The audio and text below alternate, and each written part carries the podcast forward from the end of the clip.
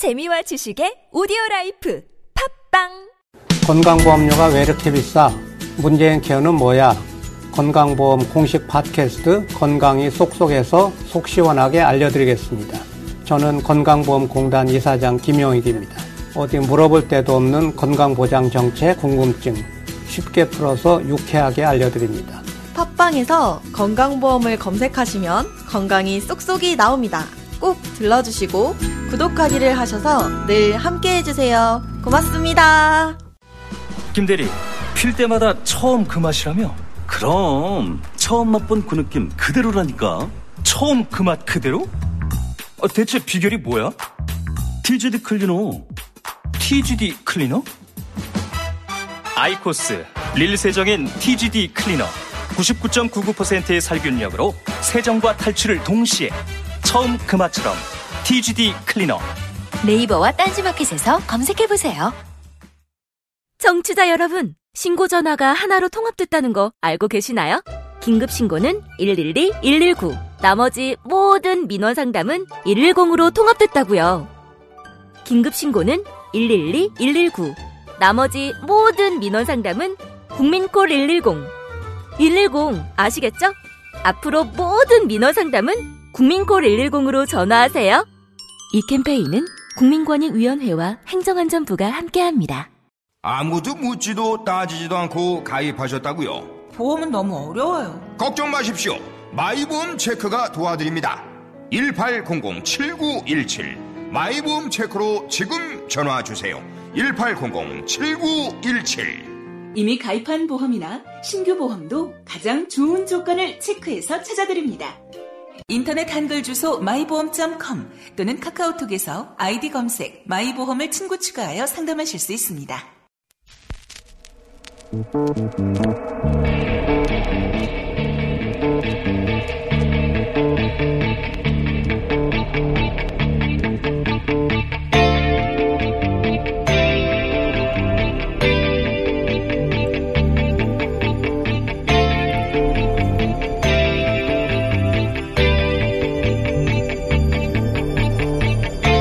안녕하세요, 김호준입니다. 외신에 따르면 이 문장은 국내적 사안에 대해 미국적 관점에서의 판정을 얻고자 할 때, 국내 언론이 미국 언론의 권위를 그렇게 빌려오고자 할 때 사용되어 왔죠.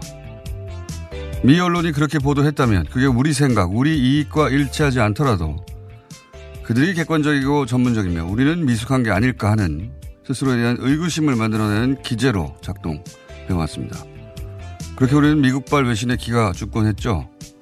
그러나 남북회담과 북미 정상회담을 거치며 미국 언론과 전문가와 정치인들 역시 그들 내부의 정치와 역학과 이해와 욕망으로 편향된 입장을 고집하는 걸 알게 됐습니다. 특히 한반도 문제에 대한 미국적 시각이라는 게 우리가 모를 뭐 대단한 그들만의 고급 정보가 따로 있는 게 아니라 그들만의 편견과 한계로 인해 매우 부정확하고 편협할 때가 적지 않고, 그마저도 알고 보면 그런 관료와 전문가 뒤에 일본의 이익과 이해가 숨어있는 경우도 허다하다는 걸 알게 됐죠. 미국발 외신이라는 게 그렇게 우리가 기죽고 위축될 만큼 대단한 게 아니었던 겁니다. 그렇게 미국에 대한 인식의 폭과 깊이가 확장되는 것, 그래서 세계에 대한 이해가 보다 입체적이고 성숙해지는 것, 한반도의 냉전체제 해체가 우리에게 안겨주는 또 하나의 선물이다. 김어준 생각이었습니다.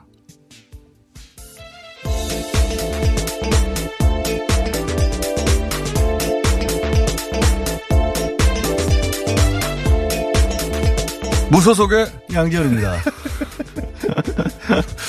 참고로 제가 그, 다음 그, 주 예. 예, 화요일부터 수요일부터 휴가하기 때문에 아, 예, 아시면서 예. 그때부터는 이제 무소속의 양지열이 아니라. 아니, 저는 며칠 안 해요. 단기 진행자 양지열로 단기 단기, 단기 예, 땜빵 단기 대타 예, 예. 양지열이 되십니다. 예. 예. 중요한 이런, 뉴스가 아니고요. 이런 생각 안 해보셨어요? 제가 방금 오프닝에서 얘기한 아. 최근 들어 점점 더.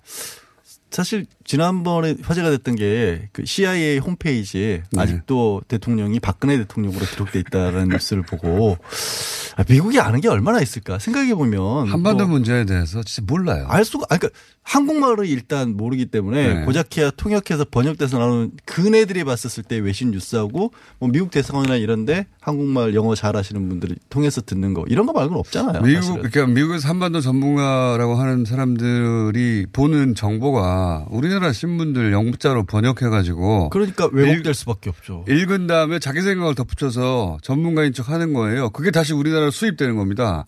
그 사실 예전에 저도 이제 기자할 때 보면 네. 한국에서 조그만 일단 기사를 써요. 근데 외신 기사가 그 기사를 보고 좀 크게 써요. 네. 그럼 그게 그 다음 날 더 크게 한국 신문에 그 외신에 따르면 외신에 따르면 네. 스스로 자기 권위가 없다고 음. 생각해가지고 빌려와서 쓰는 거죠. 근데 이제 의도적으로 그렇게 만드는 경우도 많고 사실은 그런 일들도 종종 있었죠. 특히 이제 북한 문제 관련해서 네. 그런 경우가 많습니다. 북한 문제 같은 경우는 이제 외신에서는 굉장히 민감하니까 뭔가 큰 걸 있다라고 생각하고 역으로 우리 신문을 취재할 때가 있거든요. 그래서 말씀하신 것처럼 북한의 외신에 나게 한 다음에 다시 우리가 이틀 정도 뒤에 받아서 더 크게 쓰는 경우들이 가끔 솔직히 있었죠. 예. 많이 있었어요. 의도죠. 그리고 우리 진짜 전문가들이 미국 가서 어, 정세현 전 장관도 그런 얘기 많이 하셨어요. 자기도 처음에는 미국이 대단한 정보를 갖고 있는 줄 알았다고. 음. 가서 만나봤더니 아니 이거 이거 우리나라 조중동에서 쓴 얘기를 읽고 나서 나한테 얘기하네.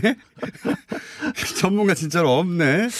게다가 그래서 사실은 김정은 위원장이 영어를 좀 할 줄 안다는 거 그리고 폼페이오 국무장관과 독대하면서 밤새 네. 여러 가지 얘기를 나눴다는 얘기 듣고 상당히 그거에 고무적이었거든요.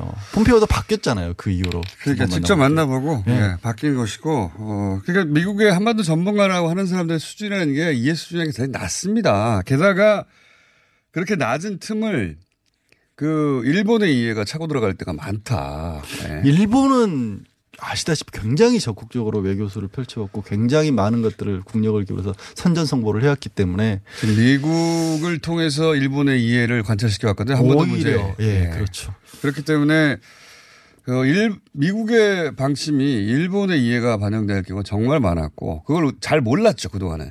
아니 알아도 그 누누이 전문가들도 지적했던 사람들이 있지만 또 일본 눈치 보느라고 그걸 적극적으로 차단을 못했었잖아요. 어느 수준인지는 잘 몰랐고 근데 그게 이제 일반 대중 우리 시, 일반 시민의 눈에도 보이기 시작했다는 네. 게 과거와 큰 차이고요. 근데 예. 오늘 이제 코너가 바뀌었어요? 왜? 뭐, 아니, 뭐가 있죠? 생각나면 이런 얘기 중요한 얘기를 하는 거예요. 뉴스는 뭐 다 지방선거 얘기 아닙니까? 뭡니까 첫 번째? 지방선거가 아무래도 그러니까요. 광역단체장하고 재보궐선거 위주로 뉴스가 많이 나왔는데 사실은 시도의회도 굉장히 중요하잖아요. 이게, 시도의회 풀뿌리 조직에서는 이게 원래는 이제 네. 제대로 물려가려면 이런데 시도의회가 오히려 최소한 견제조차 불가능한 의석이다. 여, 어, 광역단체장은 열네 개인데 시도의회는 열다섯 개 광역시도의회를 다 쓸었습니다. 사실 제주를 포함했기 때문에 이렇게 나오는 거고요. 예를 들어서 서울시 선출직 같은 경우는 서울시 의원 백 명 중 민주당이 구십칠 명, 한국당이 세 명입니다.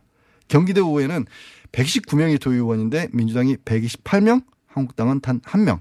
음. 인천시 의회도 서른세 명에서 민주당이 서른두 명이고요.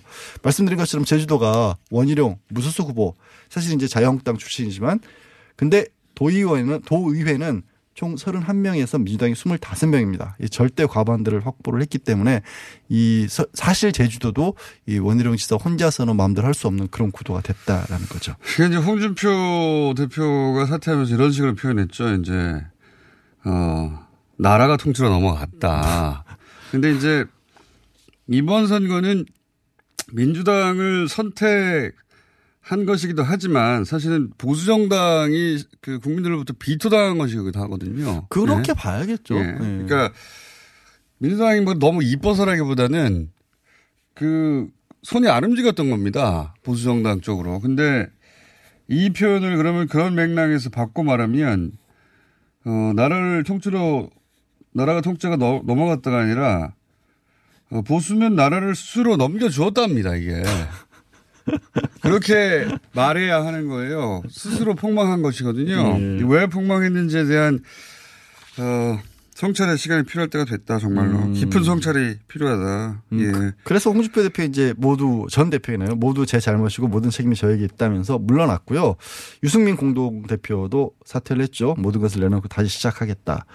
이제 서울시장 후보로 출마해서 삼 위를 하는 바람에 또 많이 타격을 받은 안철수 전, 전 후보라고 해야 되나요? 어, 후보도 당분간 성찰의 시간을 갖겠다, 돌아보고 고민을 숙고하겠다고 물러났고 이번 주말에 이제 미국에 또 간다고 하시네요. 근데 저는 궁금했던 게 선거 끝나고 나서 이렇게 될 줄 정말로 몰랐을까요? 몰랐어요. 그러니까 왜냐하면은 선거를 뛰는 후보들을 아주 가까이서 보신 적 없죠. 아주 가까이. 아, 후보들을 직접적으로 본 적은 없죠. 이럴 후보들은 때. 뭐랄까요. 그 뽕 맞은 상태가 됩니다. 아니 그래. 저는 맞아본 적은 없지만 비유본, 비유적으로 말하면 아. 모든 게 어, 우주가 자기를 중심으로 아. 도는 상태거든요. 그때. 그래서 아니. 객관적으로 보이지 않아요. 아니 여론조사도 안 믿었지만 여론조사도 그랬고 우리 이제 깜깜이 기간에도 내부에서는 다 뭐 이른바 다 돌고 있잖아요. 조사를 네. 이렇게 서고 있고 그 결과들도 상당 부분 이 정치권에서 아니죠. 예측이 됐었는데. 가까이 있는 사람들은 특히나 좋은 것만. 좋은 것만 알려줘서 힘내도록 만들고 그러면 음. 본인이라도 냉정하게 정신을 차려야 되는데 그리고 냉정하게 정신을 차리면 선거를 못 치러요. 아. 정신을 잃어야 됩니다. 뽕을 맞아야 되는 거군요. 선거를 끝까지 가려면 그리고 네.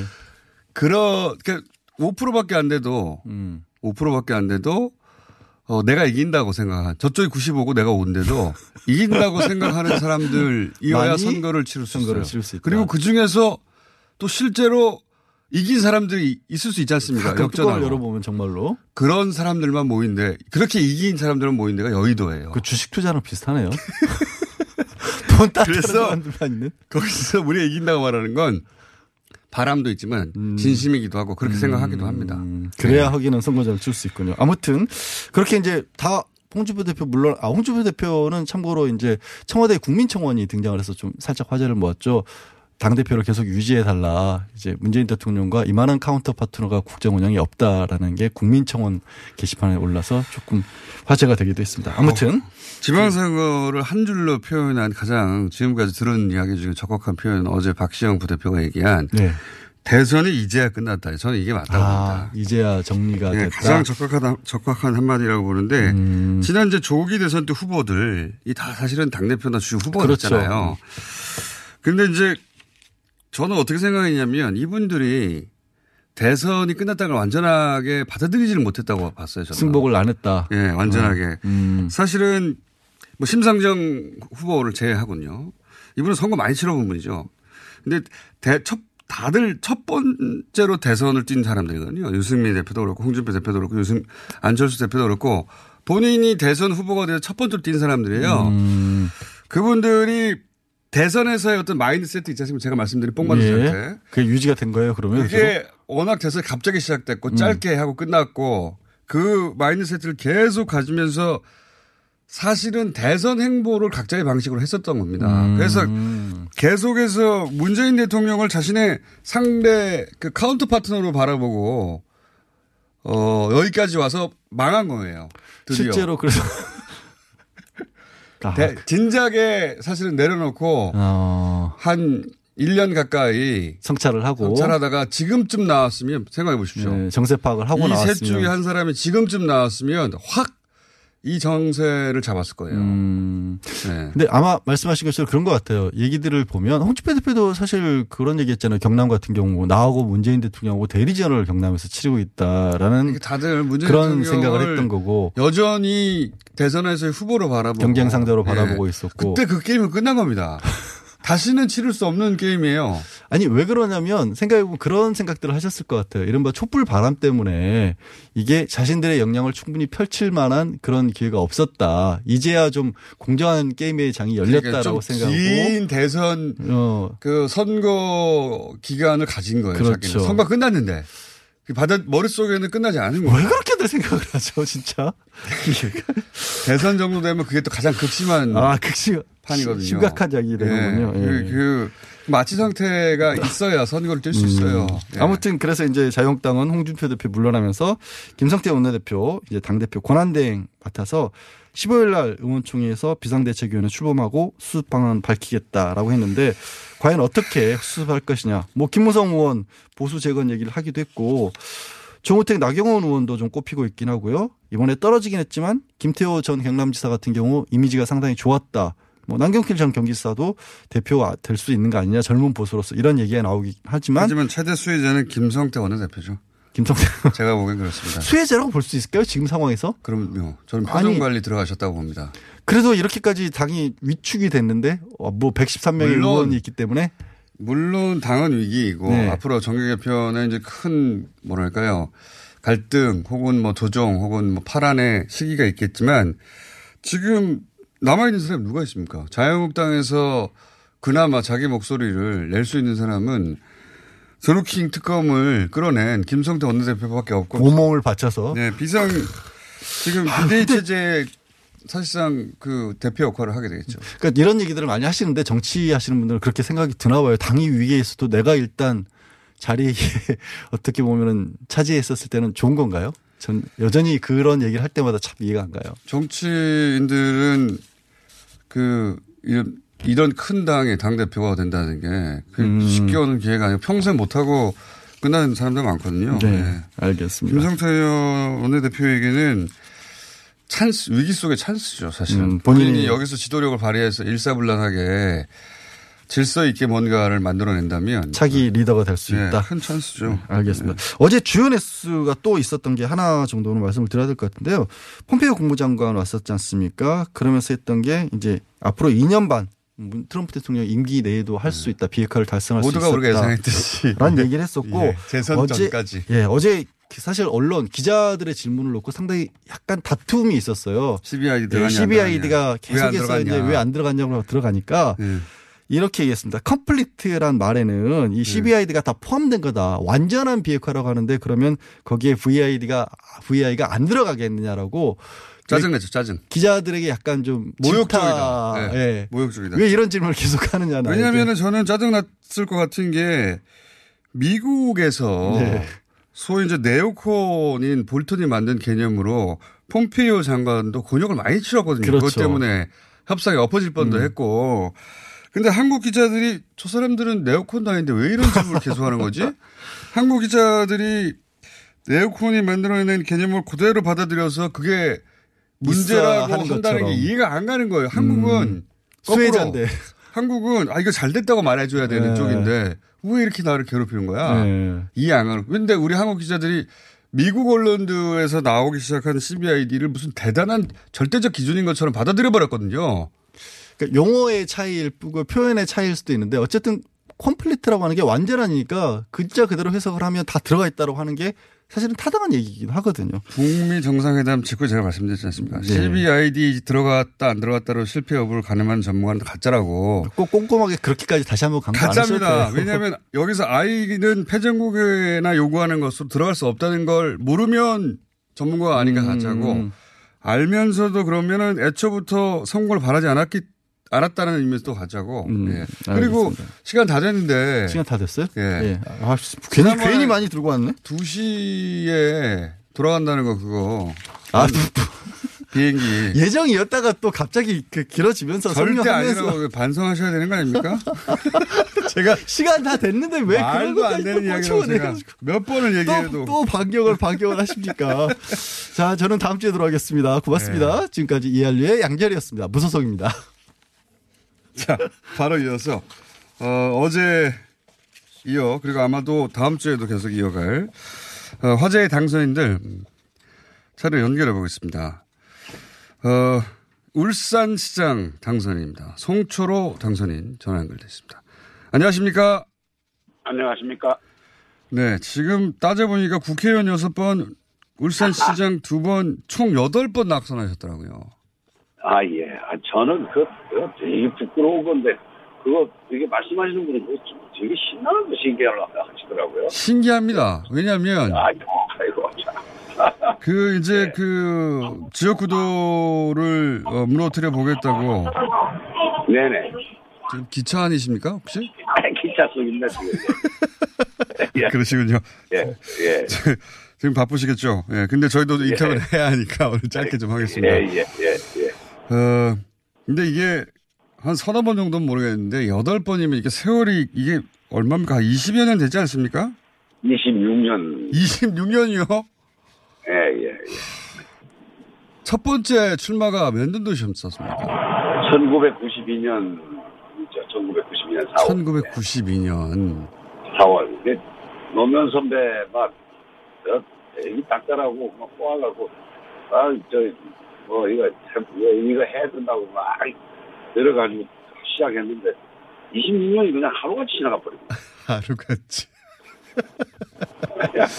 그러니까 부산 지역에서 노무현, 문재인, 송철호 이렇게 세 분이서 인권 변호사로 유명했다고 제가 듣긴 했습니다. 오래전부터. 근데 예, 막 같이 지냈죠. 예. 그래서 지금 방금 노무현 선배라고 하셨는데 노무현 예. 대통령이 그러니까 어, 동생 거기 꼭 나가야 돼 하고 시작된 겁니까? 그렇죠. 그 왜 나가라고 그랬던 겁니까? 노무현 전 대통령이. 거기 이제 그 여당의 건물이 있는 데고 그 이제 울산 중구라는 데가 아주 에, 아주 그 보수색이 제일 강하고 상대방이 꼭 좀 떨어뜨려줬으면 좋겠다고 생각하는 건물이고 예. 그러니까 이제 저 같은 철도 없고 아직 뭐 세상도 모르고 뭐 또 인권 변호사라고 뭐 약간 좀 껍질대고 그러니까 내가 나가서 한번 내가 나가서 손을 좀 시원하게 봐주라고 그런 의미인데 아 사실 그때는 날이 철없고 어리니까 철없고 어리니까 그냥 그럼 삼십 대 시작하신 거죠 이게? 만으로 사십 초입니다. 예. 아, 첫, 첫 번째 만으로, 시작이요? 네, 만으로 사십 초입니다. 예. 사십 대 초반에 시작하셔서 지금 예. 육십 대 후반까지 예, 예, 예. 해가지고 저, 저, 첫 당선되신 거 아닙니까? 아. 그, 그 뭐, 그, 그 떨어진 거 자꾸 참 강조하신 분 제가 앞으로 이 방송 안 나갑니다. 문재인 대통령보다는 연배가 좀 있으시죠? 예, 예. 네, 중간에 계셨군요, 그때. 예, 예, 예. 문재인 그렇... 대통령이 형, 형이라고 부른다고 제가 들었는데. 예, 예, 예. 여덟 번. 그렇지만, 그게 이제, 예. 소위 이제 노무현 전 대통령이 항상 얘기했던 지역주의를 넘어서야 한다는 예. 그런 정신 때문에 시작하셨다 하더라도, 한 예. 서너 번 정도면, 이제 내가 할 만큼 했다. 예. 하고, 멈춰도 아무도 뭐라고 하지 않지 않습니까? 왜 그렇게까지 끝까지 하셨어요? 지금까지? 아, 마음, 마음 약한 죄죠. 마음 약한 죄. 그 중간에 그만하고 싶을 때가 많았어요. 그래서 그만하려고 하면 또, 또 무슨 사정이 생겨갖고 이게 안 하면 안 되는. 네, 막. 그 노무현 대통령, 그 대통령 그, 그 경선할 때 그 국민 약속을 했어요. 그, 저기, 만약 내가 이번에 대통령 후보가 됐는데 어, 이제 영남 지역 이건 홍준표하고 비슷하네요. 영남 지역에서 단 한 석이라도 한 한국당을 못 떨어뜨리면 내가 후보 사퇴하겠다. 이렇게 이렇게 하셨거든요. 그게 이제 결국 저를 붙들어다가 이제 어떻게든 싸우게 만들어서 이기겠다는 건데 아, 대책 없이 그렇게 해놓으셨어요. 그렇게 해놓고 저한테 이제 딱 이제 말씀하시는 거죠. 당신 당신 생각하면서 당신이 하나 울산에서라도 이겨줘야 내가 이거 이거 참 다 이길 수 있다고 생각하고 그, 그, 그런 공약 해놨는데 좀 책임을 져줘야 될 거 아니냐. 아, 그 참 그 그 참 그 그 당시 그 어려웠거든요. 그게 이천이 년 어, 그 지방자치 선거인데요. 그 그래 그런 식으로 해서 또 어쩔 수 없이 또 총대 메고 나가고 또 깨지고 막 이랬죠. 예. 아니 그 그거 제가 말씀드리지만 네 번 다섯 번 정도 했으면 충분한데. 아이고, 그러면은 죄송합니다. 이번에 죄송합니다. 죄송합니다. 이번 이번에 낙선하셨으면 다음에 또 나오실 생각이셨어요 혹시? 아그 아마 노동 동님이 계셨으면 아마 가, 해야 된다고 하셨을 거예요. 이거는 이거는 어떤 말씀을 하시냐면 그 대통령 재임 중에도 저, 저 불러놓고 우리 재임 내 대통령 재임 끝나고 나서 우리 떠나가자. 아이 아이고, 대통령님 지금 무슨 말씀을 하십니까, 지금. 그, 그동안, 그동안 대통령이나 저나 그래 코가 깨지고, 이제 대통령까지 하셨으면 이제 참 명예도 있고, 이제 그만하셔도 안 되겠습니까? 무슨 소리 하냐. 우리가 지역주의를 극복했나? 그 지역주의 한도 극복된 게 없는데, 어? 뭐 우리가 뭐 대통령 뺏지 않아 했고, 당신 저 국민고충처리위원장인데, 그거 한번 해먹었다고 만족한다, 이 말이야. 나 아주 또 부딪혀갖고 이 지역주의 극복할 때까지 쌓아야지. 이렇게 말씀하시는데 참, 아, 아, 참 정말 죽겠더라고요. 예, 예. 대단한 분들이고. 아, 그래서 제가 그때 대통령님한테 대통령 다음에 임기 마치고 나가시면 분명히 떨어집니다. 제가 그랬거든요. 그러니까 떨어지도 해야지. 떨어지면 떨어지는 대로 해야 전 세계인들한테 대한민국 대한민국 민주주의 이거밖에 안 된다고. 그리고 헤이 토픽이 나옵니다. 헤이 토픽 나오면 더 좋지. 이러시더라고요. 아, 그래서 이번에 아, 예. 돌아오셨으면 또 나오셨겠군요. 아, 그럴 가능성이 많아요. 그럴 가능성이 많아요. 아니, 근데 가족들은 고생 많으셨을 것 같은데, 진짜. 정치인들 아, 가족들이. 그러니까, 낙선 가족들 고생 제가 본 적 많거든요. 아, 이건 막 할 말이 없죠. 할 말이 없는데 또 매번 또 그 명분을 얘기하고 눈물로 호소를 하는 거죠. 이거 이왕 내쳤는데 여기까지 왔는데 이제 와서 힘들고 어, 그렇다고 그 힘들어서 못하겠다고 하면 지금까지 한 것이 다 말짱황 아니냐. 그러니까 한번 그냥 내지르기나 그냥 한번 던난질러 보자. 막 이런 식으로 진짜 무릎 꿇다시피 애들한테 사정하고 그러죠. 네. 그렇게 하고 넘겨왔습니다. 이번에 당선되고 나서 가족들이 정말 기뻐했겠습니다. 그죠? 울고 웃고 난리가 났죠. 왜냐면은 저는 굉장히 이십육 년간 떨어졌으니까. 예. 그렇죠. 다른 데는 데는 여기는 안 될 거라고 생각이 십상인데. 네. 예. 아이고 참. 당 그 본인은 누가 가장 생각나셨습니까? 첫 번째로. 아, 잘 생각나는 거 역시 참 저 노무현 대통령 생각나고 두 번째는 문재인 대통령 생각나더라고요. 사실은 지난 이천십일 년경에는 저는 그만뒀거든요. 네. 집도 이사를 해버렸어요. 더 이상 안 한다고. 이사를? 아, 몰래? 이사, 더 이상 찾아오지 말라고? 아, 야, 야, 야. 이사 몰래, 몰래 이사를 하고. 몰래 이사 그게 이천십일 년인가? 그런데 한가 더 이상 못 한다고. 더 이상 못 한다고. 네. 지금 이사를 몰래 가셨는데. 예, 예. 근데 문재인 변호사가 찾더라고요. 이호철님 소통해서. 아. 그, 이호철이가 찾아왔어요. 와가지고. 아니, 저, 저, 문재인 정서가 좀, 좀 뵙자고 한다고. 네. 그걸 만났더니, 형, 뭐, 이사했다며. 이사했다고. 다시 이사 가서. 다시 이사 가서. 아, 너, 저 이사한 지 넉 달밖에 안 됐는데, 네. 또 이사하라는 거예요. 그래서, 아, 내, 내가 뭐, 나는 이래, 뭐, 뭐, 내 맘대로 못 사나. 이러니까, 그게 운명인데, 어쩝니까? 아, 그래갖고 다시 이사 갔죠. 예. 지금 분들한테 걸려가지고. 아니, 무서운 분들한테 제가 딱 이게 트랩에 걸려 있었어요. 예. 그러니까요. 그, 예. 형과 동생 모두 대통령이 된 사람들 아닙니까? 그러니까요. 제가 그... 아주 운명적으로 좀, 아... 이게 참 희한하게 걸렸어요. 예. 한 가지만 더 질문드리고, 예, 예. 어, 저기, 예, 예. 서울에 오셨을 때 꼭 스튜디오 한번 출연해 주십시오. 오늘 다른 후보들이 예. 있어가지고 하나만 더 딱. 예, 예, 예. 그러면 이번에는 왜 당선되셨을까요? 아, 예. 결국은, 음, 우선 지역주의가 많이 악화됐어요. 정말 제가 평소 생각한 게, 에, 참, 동서를 연결하는 낮의 통문이 되고 싶다. 이런 생각을 했는데, 아, 이번엔 조금, 조금, 낮이 통문이 좀 뚫린 것 같아요. 에, 그, 저쪽에서 지역 이걸 가지고 제가 호남 연구가 있다는 것 같고, 공격을 제법 했거든요. 네. 아주 겸연하게 막 하더라고요. 하는데, 그게 별로 안 먹혀요. 안 먹혔다, 이번에는. 에, 에, 안 먹혀요. 그래서 저는 큰 희망을 봤죠. 희망을 받고, 어, 그리고, 에, 또, 이번에는 문 대통령께서 워낙 잘하셨어요. 워낙, 그냥 대통령이 아니라 대통령을 뛰어넘는, 아, 민족의 지도자의 어떤 그, 그 품격을 보이신 거라고 저는 생각합니다. 아주 자 이렇게 크게 감흥하신 것이죠. 알겠습니다. 예. 네, 예. 노무현 대통령이 그렇게 그 그리던 그 지역주의 타파가 예. 이제 드디어 되어 간다 이렇게 느끼셨겠네요. 전적으로. 예. 예. 아, 예. 오늘은 여기까지 하고요. 네. 예. 예. 이제 울산시장님이 되신 예. 이후에 꼭 한번 직접 스튜디오에 출연해 주십시오. 예. 오늘 말씀 감사합니다. 아, 예, 감사합니다. 네. 안녕히 계십시오. 네. 자, 이번에는 못지않게 화제의 당선인입니다. 티케이 지역에서, 아, 그렇군요. 아, 교통정보가 있군요. 네. 그렇죠. 우리는 교통방송이죠. 교통정보를 듣고 오겠습니다. 어렵사리 화장실에 마주하고 보니 왜 그 시간이 그렇게 오랬나? 왜 학문에 그렇게 힘을 주었나? 아, 힘을 주었다 하면 안 되겠구나, 야. 스르륵 나왔다 해야지.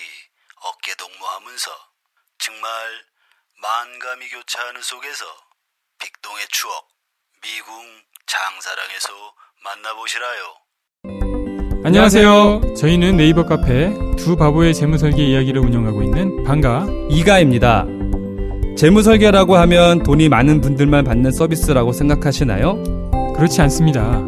사람마다 꿈의 크기가 각기 다른 만큼 그에 꼭 맞는 계획을 세우는 것이 재무설계입니다. 꿈에 한 발짝 더 다가가실 수 있도록 당신만의 재무 맞춤 옷을 디자인해드리겠습니다. 우직하고 정직하게 일하는 친구 두바보를 네이버에서 검색해주세요. 당신의 마음을 알고 있습니다. 지금껏 아껴오던 당신의 차의 가치를 알고 있습니다. 내 차를 좋은 가격에 판매하고 싶은 마음, 편리하고 안전하게 판매하고 싶은 마음을 우리는 알고 있습니다. 마음과 마음이 만나 모두가 만족할 수 있는 중고차 매입 전문가 그룹 카네이션 코리아. 소중한 내 차 팔기 카네이션 코리아와 함께하세요. 이거 차량용 핸드폰 거치대야? 응, 조인트라고 투힘에서 새로 나왔는데 얼마나 편한지 몰라. 동생은 인터넷 강의 볼 때 태블릿 거치대로 쓰고, 우리 엄마는 요리할 때 레시피 보는 용도로 쓰기도 해. 조인트라고? 응, 우리 아빠는 골프 스윙 연습할 때도 셀카 거치대로 쓰시던걸? 그러면 나도 헬스할 때 셀카 거치대로 쓸 수 있겠네. 원, 투, 쓰리 할 때 투, 힘 세다 할 때 힘, 투, 힘. 네이버에 투 힘을 검색해보세요.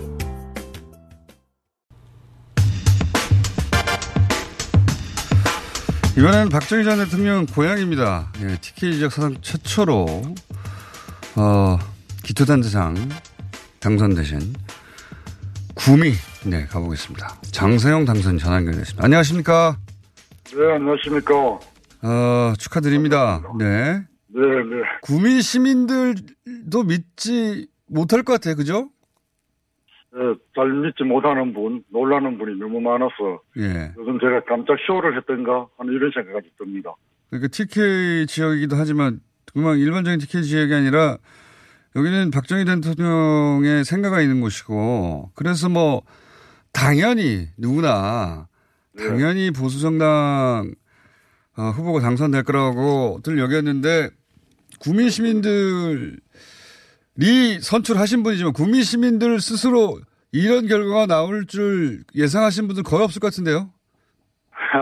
많은 분들이 그 생각하지 못했을 것 같습니다. 본인도 믿기지 않으시지 않습니까 혹시? 아, 아 그래서 저는 한번 한번 해보고 싶다는 그 의지는 갖고 있었습니다. 근데 왜 굳이 구미에서, 지금 사실은 여당의 지지율이 상당히 네. 높고 전 지역에 티케이 네. 지역만 아니면 웬만해서는 당선될 가능성이 높고, 그러니까 다른 네. 지역에 나갈 수도 있을 텐데 굳이 이렇게 박정희 전 대통령 생가가 있는 구미에서 출마를 생각하셨습니까? 애초에? 어, 저희들이 이제 구미에서 뭐 오랫동안 살아왔고, 뭐 저희 뭐 고향이니까. 예. 어, 그리고 제가 뭐 학생운동, 사회운동 하여오면서 어, 이 티케이 지역을 변화시키려면 이 구미를 먼저 변화시켜야 되겠다는 어, 그런 생각을 해왔고. 그래서 한번 정면 승부가 한번 필요하다. 이런 생각을 늘 해왔습니다. 영남대 재단 네. 퇴진운동도 네. 하셨더라고요. 그 보니까 보니까 일찍이 어, 박정희 전 대통령 생가가 있는 동네하고는 안 맞는 운동을 굉장히 많이 하셨던데 보니까. 어, 그래도 원래 구미는 다양한 사회운동이 그 발상한 곳이기도 합니다. 사실은. 그렇긴 합니다만은. 네. 예. 그렇기는 합니다만 단 한 번도 어, 민주당 출신의 시장에 나온 적이 없지 않습니까? 어, 출마한 분은 있습니다. 있습니까? 출마, 예, 예. 아, 출마한 분은 이제 당선된 분이 없지 않습니까? 아, 그렇죠. 그런 일은 출마해야 할 수 있죠. 그렇습니다. 그 티케이 지역에서 이렇게 뭐 진보 진영의 간판으로 출마한다는 거는 어떤 일입니까? 어, 남들은 다 무모한 일이라고 생각하고, 어, 뭐, 제정신인가? 뭐, 이렇게 들어 생각하는 사람도 있기는 있습니다만, 예. 또 나름대로 저희들은 또 뭐, 진정성을 가지고 있다. 그걸로 또 자부하고, 또 도전하고, 또 도전하고, 뭐, 이런 거죠. 그러니까요. 그 지역에 나오시는 분들이 대부분 그렇더라고요. 떨어지면 또 나가고, 또 나가고, 또 나가고 하는. 그렇습니다. 예. 근데 이번 선거를 치르면서 뭔가, 아, 바뀌고 있다는 느낌은 드셨습니까? 어, 처음에는 그 정치에 대한 불신감이 워낙 많아서 저희들 말도 잘 안 듣던데 한, 한 두어 달 전부터는 저희들에게 그럼 민주당이 뭘 할 수 있느냐, 당신은 어. 뭘 할 수 있느냐 이런 말을 묻기 시작했어요. 아 그래요? 예, 그래서 아 좀 달라질 수 있겠구나 이런 생각을 어. 하게 됐던 거예요. 두 달 전부터 어떤 계기로 그런 질문들을 하기 시작했을까요? 어, 그 가면 공약이 뭐냐? 예, 이렇게 그 묻고. 그렇게 묻기 시작했다는 게 무슨 좀 큰 변화가 있었던 건데 두 달 전에 어떤 그래서, 일이 계기가 된 겁니까? 보시기에. 어. 어떤 계기라기보다는 이제 자꾸 인사를 드리고 또 가서 뭐 설명을 하고 뭐 이런 과정을 거치면서 공약이 뭐냐, 뭘 할 수 있느냐, 뭐 뭐를 전공했느냐, 뭐 이런 식으로 이제 자꾸 이제 말을 해오기 시작하고 거기서 이제 조금 아 뭐 최선을 한번 다해보자 이런 생각이 들었습니다. 음, 근데 큰 틀에서의 물론 뭐 그 본인이 열심히 하고 사람들한테 어필하는 것도 있겠지만 큰 틀에서의 어떤 변화가 그전에는 명함을 아예 건네줄 기회가 잘 없었다고 하더라고요. 버려버리니까. 네, 네. 근데 이번에는 명함을 받기도 하고 들여다보기도 했다면, 네. 느끼시기에 어떤 변화가 어떤 시점에 어떤 계기로 왔다, 뭐, 이, 있지 않았을까요? 네, 네. 아무래도 이제 구미가 지금 현재 진행되고 있는 그 경제적인 위기가, 예. 아, 좀, 모든 시민들이 아주 뭐 피부에 뭐 다 와닿고 있고, 음.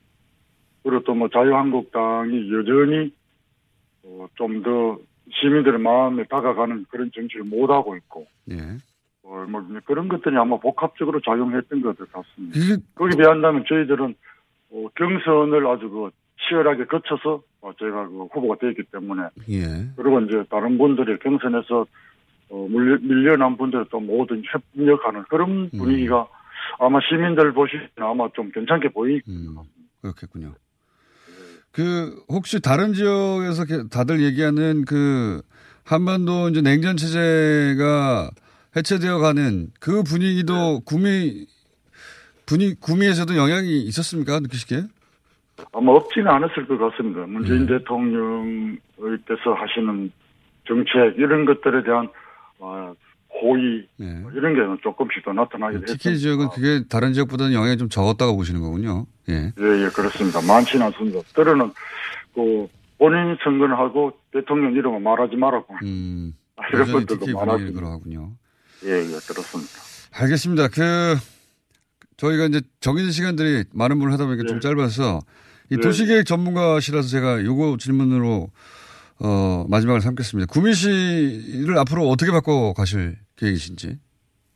지금 이제 구미는 오래된 그 공업도시이기 때문에 이제, 도시재생이라는, 뭐, 이런, 정책을 지금 강조하고 있고, 예. 어, 기본적으로 또, 노동자들이 많은 도시인데, 노동자들이 별로 그 참여할 길이 없습니다. 그래서 노동자들에 대한 다양한 정책을 제가 이제 개발해낼 작정입니다. 음. 알겠습니다. 어, 오늘 여기까지 듣고요. 아니, 아니, 그, 그, 그런데 제가 한 말씀 드릴 게. 아, 근데 있습니까? 네. 예, 예.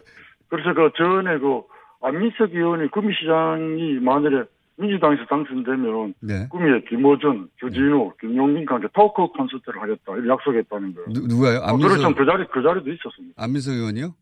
예. 예. 예 전 처음 듣는 어, 이야기입니다. 아, 그렇습니까? 아, 이거 한번 확인해 보시고 어, 구미에 이 삼 인조가 출연하는 그런 아, 쾌거를 안민석 의원님 마음대로 하신 약속인 것 같은데 알겠습니다. 저희끼리 얘기 한번 해보겠습니다. 감사합니다. 네, 한번 봐주십시오. 네. 네. 수고하십시오.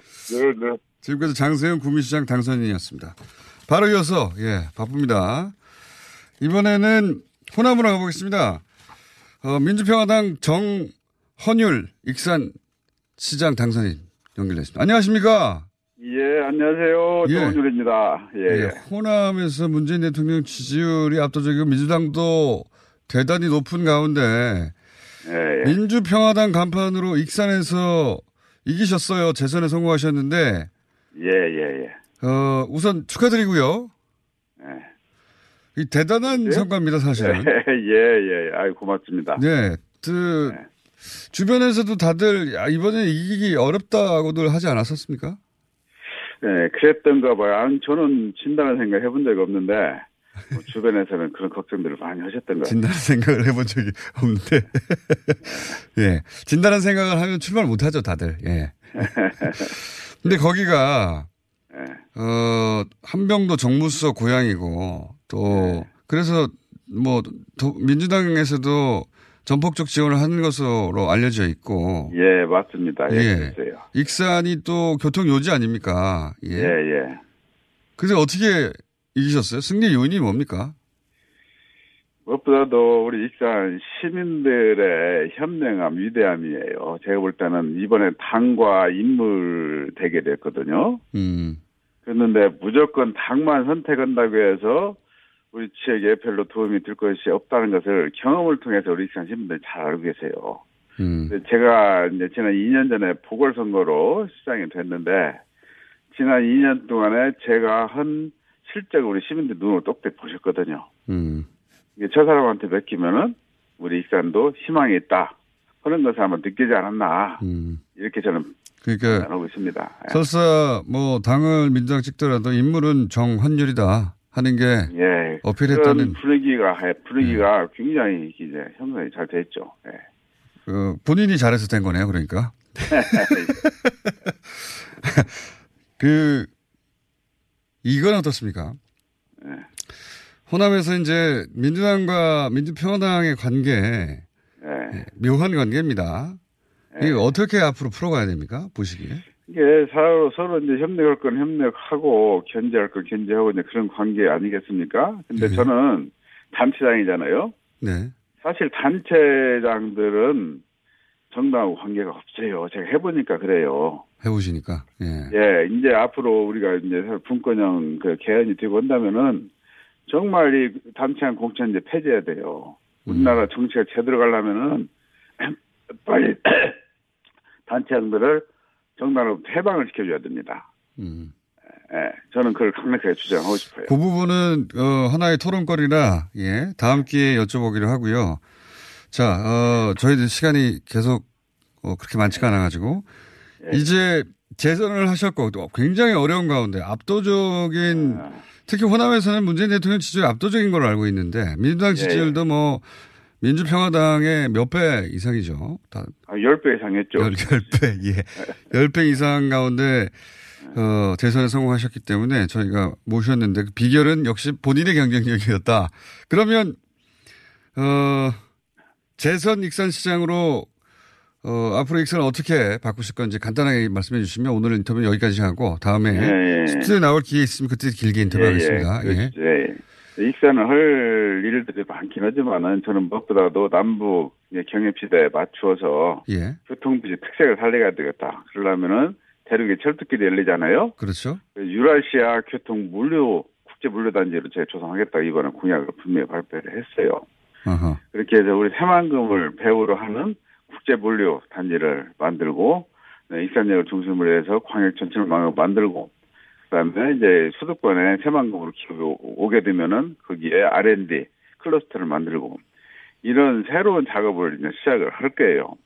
그러면은 이제 물류가 바다로 가는 것보다도 육지로 가는 것이 삼분의 일 이상 적게 먹히거든요. 굉장히 경쟁력이 있는 사업이기 때문에 저는 이 사업은 분명히 성공할 수 있다.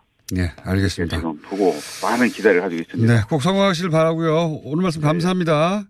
예, 감사합니다. 수고하세요. 네, 지금까지 민주평화당 정헌율 익산시장 당선인이었습니다.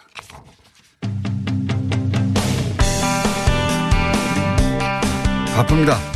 자, 이 뉴스도 짚고 가야 됩니다. 십 년 만에 남북 정, 장성급 군사회담 열렸습니다. 여기서 한미훈련 군사, 어, 한미군사훈련 축소 얘기도 나오고요. 예. 전문가 연결해보겠습니다. 김동엽 교수님 연결됐습니다. 안녕하십니까? 예, 안녕하십니까? 네, 저희가 오늘 시간을 쪼개 쓰고 있습니다. 그래서 이 사안이 한 이십여 분 얘기해야 되는데, 예, 별로 시간이 육 분밖에 없네요. 네. 자, 핵심만 짚어보자면, 예. 우선 그 군 통신선을 완전히 복구했다. 이게 어떤 의미입니까? 어, 군 통신선을 복구했다는 게 이제 군, 군 통신선이라는 게 서쪽과 동쪽에 예. 각각 있는데, 서쪽에 육 회선, 어, 동쪽에 삼 회선이 있습니다. 이제, 예, 모든 분들이 이것이 그 군사 관련된 해선이라고 생각하시는데요. 그게 아니고, 그, 토, 그 서해 쪽에 있는 삼 회선과 동해에 있는 삼 회선은 이때까지 그, 뭐, 금강산 관광이라든가 개성관광, 예. 개성공단, 이산가족 상봉 이런 것 같은 통행에 관련되는 어떤 전화, 팩스, 예. 예비선 이렇게 해서 해선식이 있었던 것이고요. 예. 서해에 있는 해선이 이제 서해 우발 충돌 방지의 음. 채널이라고 해서 그 군사적인 거였죠. 그러니까 음. 단순히 이런 군 통신선을 복구한다는 것은 군사적인 목적도 있지만은 음, 남북 교류, 보면 남북 교류 이런 것을 음. 위한 어떤 사전 어떤 보석을 하기 위한 어, 것이 그리고 어쨌든 어떤 사 이십칠 판문점 선언 이행을 위한 가장 뭐 어, 이 군사적 조치이기도 하고. 향후 어떤 기반을 만들기 위한 첫발이라고 봐야 되겠죠. 이게 이제 그 통신선이 없다는 것이 그, 어, 어, 그 의미가 뭐냐면은 통신선이 하나도 없어서 북한이 연락할 방법이 없어가지고 확성기로 소리 지르고 그랬다면서요. 그렇습니다. 이제 어, 그, 그 앞에서 막 소리 지르면 어, 뭐 나와서 던져주고 뭐 이렇게 했었죠. 예전에. 그러니까요. 이게 이번에도 무슨... 그게 끊어져 있는 지난 어, 수년 동안 또 그렇게 많이 했었습니다. 예. 그러니까 지금 박근혜 정부 시절만 하더라도 서로 연락할 수단이 없으니까 어, 남쪽에서 확성기로 어쩌고저쩌고 떠들면 북한에서 어쩌고저쩌고 떠들고. 아. 그 확성기가 아니고 손마이크라고 생각하시면 됩니다. 아예 손마이크요? 야. 예, 그 확성기가 아니라 손에서 들고 이제 그 들고 하는 그걸 들고 이제 소리를 칩니다. 예, 가서. 예, 예 그런 그렇게 해오다가 이제는 다시 통신선을 복구했다는 것이고, 자 이거 한번 여쭤볼게요. 그 한미 군사훈련 어 그중에 뭐 삼 대 훈련이라고 표현하기도 하고 하는데 예. 그 훈련을 이제 중단을 신중하게 검토하겠다. 근데 미국이 그렇죠. 이미 축소를 얘기했으니까. 우리 입장에서는 검토한 후에 축소 방향으로 갈 수밖에 없겠죠. 예, 그런데 어, 예. 그렇지 않습니까? 그 우선 예. 삼 대 훈련이 뭔지 그리고 축소한다는 게 어떤 의미가 있는지 군사적으로 좀 설명해 주십시오. 어, 삼 대 훈련이라고 하면 이제 곧 팔월 달에 있는 유에프지라고 하는 의지 포커스 가이디언 훈련 어, 연습이라고 하죠. 그런 네. 있고요. 그다음에 지난번에 이제 연기를 했었던 통상 삼월 달에 예, 하는 키 리저브라는 훈련과 연습이 또 있고요. 예. 그 다음에 이제 실제 이 앞서 말씀드렸던 유에프지와 키 리저브 훈련은 키 리저브 훈련 연습은 말 그대로 그 컴퓨터 시뮬레이션 게임이라고 생각하시면 될 것 같고요. 아하, 예. 실제 장기화하는 기동 훈련이라고 하는 것은 그 대규모 훈련은 독수리 훈련이라고 독수리. 포익을 훈련입니다. 이렇게 어, 세 가지 훈련을 우리가 통상적인 삼 대 훈련이라고 어, 이야기를 음. 하고 있습니다. 예. 이런 훈련들의 목적은 어, 실제로 북한이 주장하듯이 북한 타격입니까? 어, 이게 복합적이라고 봐야 되죠. 뭐, 네. 북한이 엄살 떠는 게 상당 부분 있다고 보지만 또 네. 나름대로 네. 그게 포함된 훈련들도 나름대로 북한이 그, 뭐라, 공포감이랑 위협감을 느끼기에 충분하거든요. 사실 뭐, 돌을 던지는 사람은 모르지만 그렇죠. 맞는 그 개구리는 어떨 수 있지, 그런 말도 있지 않습니까? 그런 네. 측면으로 봐야 될 것 같고요. 특히 이런 훈련을 할 때 가장 뭐 북한이 어, 이야기하는 것이 바로 전략자산의 어떤 전략자산. 한 번 더 예. 예, 예, 문제이죠. 이런 문제 전략자산이 들어오는 문제가 있기 때문에 전략자산이 뭔지 간단하게 설명해 주십시오. 아 전략자산이 이제 소위 말하는 핵, 핵을 투발할 수 있는 어떤 그렇죠. 무기라든가 예. 어떤 전략적인 그러니까 항공모함. 예. 그다음에 뭐 비원 비포 비원 폭격기 이런 것들을 우리가 전략 자산이라고 이야기를 합니다. 핵을 싣고 가서 한 번에 전쟁을 끝내버릴 수도 있는. 예. 그렇죠. 그 뭐 꼭 예. 핵뿐만 아니라 꼭 핵을 가지지 않, 않고 어, 비원비 같은 경우는 지금 핵을 실지 않습니다만은 예. 어쨌든 전략적인 어떤 목적으로 군사적인 전략 군사적 전략 목적을 갖고 있는 어떤 그런 그 군사적 무기를 우리가 전략 예. 어, 자산이라고 이야기를 합니다. 북한 입장에서는 그게 이제 체제를 붕괴시킬 수도 있는 무기들 이렇게 받아들이겠죠. 예. 그렇습니다. 예. 예. 예. 이제 그런 무기가 들어간 훈련에 대해서. 북한이 지속적으로 문제 제기해왔고 이번에 트럼프 대통령 만나서 북한 쪽에서 우리도 핵을 포기하는데 당신도 그러면 핵을 실어나를 그 어떤 무기들을 가지고 훈련하는 건 말아야 되지 않느냐 이 얘기가 오간 것 같습니다. 그죠? 예, 그런 요구인데 이것도 사실 어떻게 보면 네. 조금 약간 이제 모순이 있는 게 뭐냐면 네. 이 삼 대 훈련을 빼고 그러면 나머지 훈련에는 전략자산이 오지 않느냐 그렇지는 않습니다. 이번에 음. 사실 문제가 됐던 공군의 그 맥선더 훈련 같은 경우는 사실 어떻게 보면 그 공군 간에 한미 공군 간에 있는 별도의 훈련이지 음. 이 훈련에 포함되어 있지 않은 훈련이거든요. 음. 그 이거 말고도 이제 다른 훈련도 이런 비슷한 유사한 훈련들이 있기 때문에 사실 문제를 제기하고자 하면 문제를 계속 제기할 수 있습니다만은 어떻게 보면 저는 이번에 그 삼 대 연합 훈련에 대한 어떤 뭐 꼭 이 삼 대 훈련이 어떻게 돼야 될지 모르겠지만 이 삼 대 훈련의 어떤 중단 문제는 상당 부분 어떤 상징적인 문제라고 상징적인 것이다. 예, 음. 그렇습니다. 이번 한 어, 북미 간의 정상회담의 어떤 결과를 가지고 이것을 이행한다는 음. 북한도 하나 미국도 하나. 그래서 북한은 그렇군요. 미사일 엔진 실험장을 폐기해야 있다는 것. 그다음에 이거는 이거 이렇게 해서 어떤 상징적인 선제 조치로서의 어떤 의미가 더 크다고 봅니다. 알겠습니다. 오늘 여기까지 듣겠습니다. 감사합니다. 예, 감사합니다. 김동엽 교수였습니다.